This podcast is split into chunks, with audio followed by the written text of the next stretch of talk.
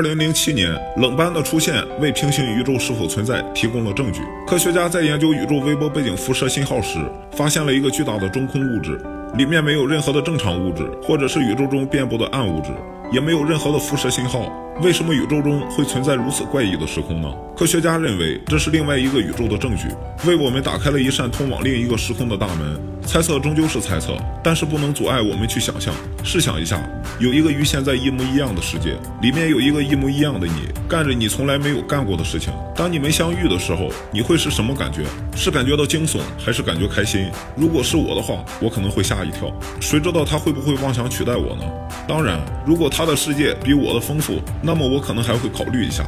其实，平行宇宙的概念是在1954年提出的。物理学家艾弗雷特认为，这个世界上存在着不同的宇宙，有无数个我们，每一个都是不同的。或许他们就是我们人生的不同选择。